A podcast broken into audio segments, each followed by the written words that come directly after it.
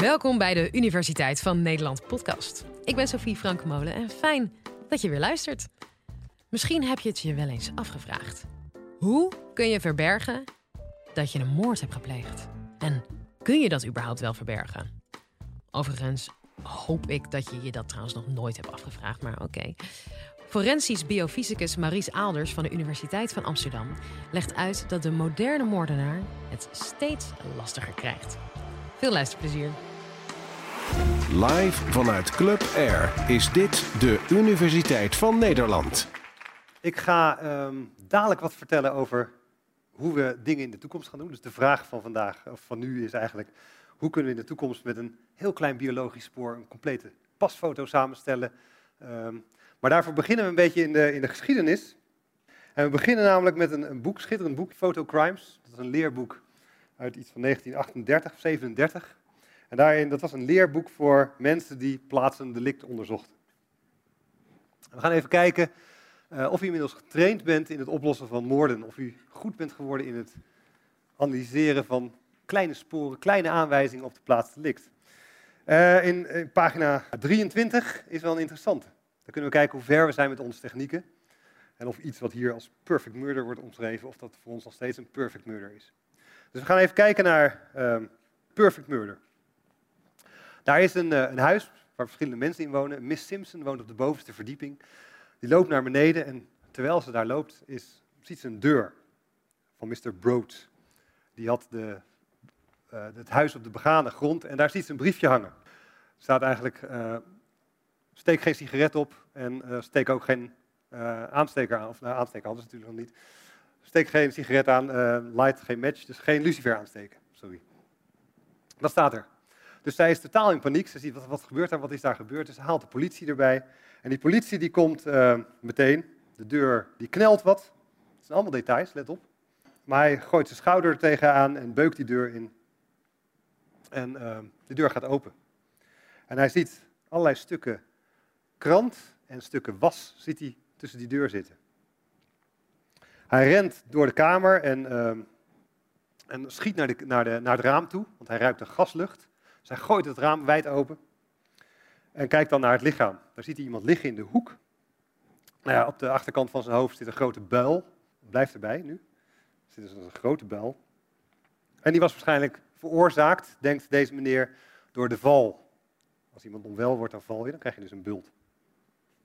Dan gaat hij de hele kamer af. Hij ziet een paar, hij ziet een, een, een tafeltje, hij ziet allerlei voorwerpen, hij ziet een paar lucifers liggen daar, hij ziet wat stukken krant, een theelepel staat hier zelfs bij. Het is allemaal heel gedetailleerd. En daar zit ook een klein kastje in de hoek aan de andere kant. En daar staan bordjes in met een boterhammetje erop. En een half vol kopje nog. En in dat kastje daaronder staat ook een bord met een boterham. Dat wordt niet als opmerkelijk gezien hier. Hij leefde dus heel spaarzaam, is het verhaal. Dan is er ook nog een deur. En achter die deur hangt een, uh, een jas. En daar hangt een hoed die opmerkelijk uh, beschadigd is. En in de, uh, de zakken van die, van die jas, daar zit alleen maar stof in en een paar kruimeltjes tabak. Gaat nog goed. Uh, de klok, die was gestopt. En hier staat, how long ago it was impossible to say.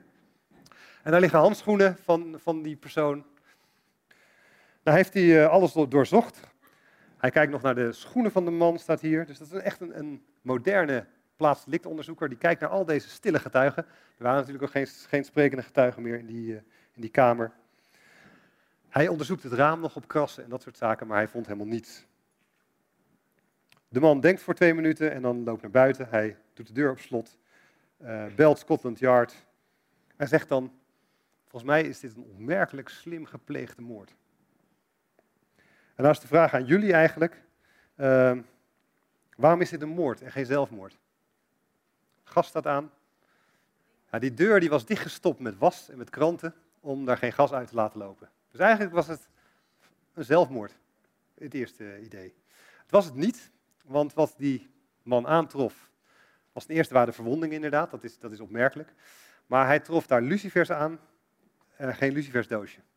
Hij trof ook geen sporen aan op het raam, dus de man was waarschijnlijk, uh, uh, die, had het, die, had het, die had die man vermoord met gif Er bleek in het kopje gif te zitten. De lucifers lagen daar. Uh, er lag, geen doosje bij. Dus waarschijnlijk was dit gebeurd door iemand anders. Die, uh, en het was, dat, dat was wat daar tussen die deur zat, dat moest verwarmd worden. Daarom lagen die lucifers daar. lag geen lucifersdoosje bij, dus dat moet door iemand anders gebeurd zijn. En die was waarschijnlijk uit het raam gegaan, had geen sporen achtergelaten. En nou ja, dat gif, die had, dat was waarschijnlijk een verdoving van de man. Dat hadden we hier allemaal uit kunnen halen, volgens dit boek. nou, uh, zou dit in onze tijd nog steeds een, een, perfecte moord zijn? We kunnen natuurlijk nu veel beter uh, bijvoorbeeld sporen van gif analyseren. De, de, toxicologie is ontzettend goed geworden. We kunnen hele kleine sporen van gif uit bloed halen. En als dit koolmonoxide bijvoorbeeld is geweest, dan konden we zien dat het bloed op de organen roder is.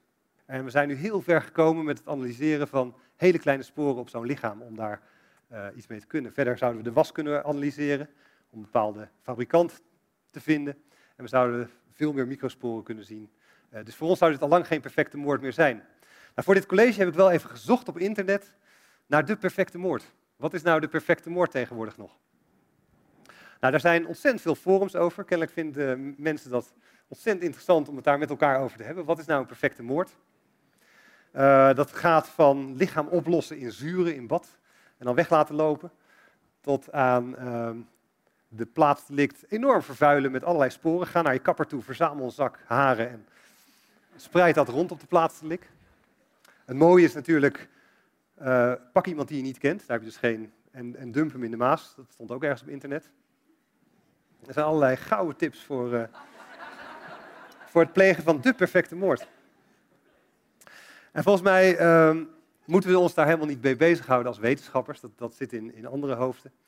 Maar wij moeten kijken naar de toekomst. Wat willen we nou over vijf jaar nog bereiken? We hebben, we hebben het verleden gezien. We hebben gezien wat we daar kunnen. We hebben de ontwikkeling van de mensen gezien. En welke grote uitdagingen staan ons nou te wachten in de toekomst? En daar wordt ook altijd druk over gespeculeerd in, uh, uh, op het internet. Natuurlijk komt dat door die programma's van CSI, waarin lijkt dat alles mogelijk is. Maar realistisch gezien, als je de huidige stand van zaken van de techniek bekijkt, wat willen we nou over vijf jaar bereiken? En dat is heel mooi besproken door, in, in een artikel door Arjen van Asten van de NFI. Die heeft het over de Five Grand Challenges. Het eerste is de vraag, een pasfoto maken aan de hand van sporen. Is dat mogelijk? Zonder dat je iemand hebt gezien, kunnen we dan een, eigenlijk een soort profielschets maken van iemand. Nou, dat wordt steeds beter mogelijk. Wij kunnen uit sporen kunnen we al de huidskleur halen, de haarkleur, de kleur van de ogen, de afkomst. En je kan dus een bepaalde schedel maken met een bepaalde haarkleur, bepaalde oogkleur, bepaalde huidskleur. En dat soort dingen, dat, dat wordt nu steeds meer mogelijk. En het is nog steeds een techniek die, die echt aan het begin staat. Maar ik verwacht zeker over een paar jaar dat het mogelijk is om met een biologisch spoor, de analyse van elementen in zo'n biologisch spoor, dat je daar een redelijk goed profiel mee kan maken, zonder dat je iemand hebt gezien. En dat is, zo, zoiets is eigenlijk al, uh, nou, de afkomst is eigenlijk al een keer gebruikt uh, in de zaak van Marjanse Vaatstra. Daar was een asielzoekerscentrum vlakbij het dorp. Het eerste wat door heel veel mensen gedacht wordt, oh dat moet wel een asielzoeker zijn geweest. Ja, zo is het. En toen hebben ze aan de hand van DNA-profielen hebben ze bepaald dat het iemand uit de omgeving moest zijn. Dus daar hebben ze ook afkomst en een typisch DNA-profiel van een bepaalde omgeving hebben ze gekeken. En toen kon het onderzoek zich dus richten op, uh, op de lokale dorpelingen. En dat is een, een, volgens mij een van de eerste keren dat zoiets echt gebruikt is. Het tweede is uh, vingerafdrukken. We halen nu, op dit moment halen we eigenlijk het, patroon uit vingerafdrukken. Als we naar onze vingers kijken, die zijn uniek. De lijnen die we daarin hebben, de papillairlijnen, die zijn voor iedereen verschillend. Zelfs voor tweelingen zijn ze verschillend. Dus wat de politie nu doet, die zoekt naar vingerafdruk op de plaatselijk, die gaat het poederen. Dat poeder blijft achter op die hogere uh, vingerafdrukken, op die hogere lijnen die daar worden neergezet als je je vinger ergens opzet. En dan proberen ze dat profiel te matchen met de database, waar hopelijk iemand in zit. Dat is ook analyse op bronniveau. Dus als er geen match is in een database, dan heb je ook niets aan een vingerafdruk. Maar ze proberen nu die patronen te achterhalen. Maar er zit nog veel meer in een vingerafdruk dan alleen dat typische patroon. Je laat allerlei stoffen achter. Je laat vetten achter. Je laat misschien crèmes achter. Je laat allerlei dingen achter op uh, als je je vingers ergens neerzet. Nou, we zitten allemaal aan van alles. Aan ons gezicht. Of we zitten, dus dat blijft allemaal achter op je vingerafdruk. En dat laat je ook achter. Wat je, ook, wat je eigenlijk achterlaat is iets wat je ook uitzweet. En er zit heel veel stof in ons zweet. Bijvoorbeeld drugs. Als we drugs hebben gebruikt, dan komen de metabolieten daarvan, nadat het is gebruikt door het lichaam, komen in onze vingerafdrukken terecht. Dus je kan uit de vingerafdruk kan je ook zien of iemand drugs heeft gebruikt. Je kan ook naar de, uh, uh, het moment van wanneer die vingerafdruk is gezet kijken. Door, het is een bepaald vet wat er in die vingerafdruk zit. En als je die afbraak van dat vet, de oxidatie of van het eiwit bekijkt, dan kan je daar weer een datering uithalen. Dus dan kan je zien wanneer een vingerafdruk daar is neergezet. En dat is ook een hele grote onderzoekslijn die nu bezig is. Maar er zit nog veel meer in vingerafdrukken. Eigenlijk is het alles wat wij nu met bloeddetectietechnieken gebruiken, waar we bloedtechnieken, dus waar we bloed voor afnemen en dan in het lab analyseren, kunnen we ook in het vingerafdruk zien. Dus er zit heel erg veel informatie over wie die vingerafdruk heeft achtergelaten. Het volgende wat er uh, is, is Advanced Forensic Medicine. Dat is ook een hele grote onderzoekslijn waar we mee bezig zijn. En dat is eigenlijk de virtopsie, de virtuele autopsie. Dus het virtueel schouwen. Uh, en dat is de combinatie van CT, MRI en 3D-oppervlaktescanning voor het kijken naar lichamen. Dus dan hoeft een lichaam niet meer opengesneden te worden. He, vaak nou ja, is dat, is, gooi je al heel veel materiaal, of eigenlijk heel veel aanwijzingen weg als je lichaam opensnijdt. Bijvoorbeeld als daar gasophoping is, of als de vaten niet goed zijn en het een natuurlijke doodsoorzaak is, dan is het, heel veel, dan is het veel beter om te kijken met een imagingtechniek als CT of MRI, grote, wat we nu eigenlijk voor de, voor de patiënten gebruiken. Het volgende is de data science.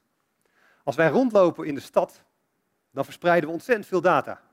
En dat is natuurlijk aan de ene kant heel mooi, want je kan precies gevolgd worden aan de hand van je mobiele telefoon. Die geeft aan ieder paaltje door waar je nu weer loopt. Die geeft ook door wat je aan het doen bent. er wordt, als je een app gebruikt op je mobiele telefoon, dan, dan gaat er heel veel informatie over de wereld. En, maar dat is langzamerhand zoveel informatie geworden. Als je nu op een specifieke plek in de stad kijkt, welke hoeveelheden data daar gegenereerd worden. Dat het ontzettend, ontzettend lastig is om in die enorme berg data nog bepaalde sporen te vinden die bij een bepaald persoon horen. Dus het analyseren van hele grote hoeveelheid data, ook belangrijk bijvoorbeeld bij kinderporno. Dus als er iemand wordt gepakt voor kinderporno, zijn er terabytes aan beelden die iemand vroeger zelf door moest gaan allemaal. Nu wordt daar een programma op losgelaten die, naar, die de gezichten matcht. Dus die kijkt naar hoeveel materiaal van een bepaald persoon is, zodat er maar één keer gekeken hoeft te worden. Dat gaat veel sneller allemaal. Dus wij genereren met z'n allen steeds meer data. En een andere is, um, dan is dus de truc, hoe haal ik mijn specifieke informatie uit die enorme hoeveelheden data? En dat is eigenlijk ook een van de grote uitdagingen um, nou, in, in, de, in de forensic science, in de, de forensische wetenschap waar we nu mee bezig zijn. Je hoorde Maurice Aalders. Ik hoop dat je het een leuke aflevering vond. En elke week zetten we twee nieuwe afleveringen voor je online. Abonneer je op ons kanaal om niks te missen. Volgende keer heb ik een college voor je over of dieren net zo muzikaal zijn als mensen. Tot dan!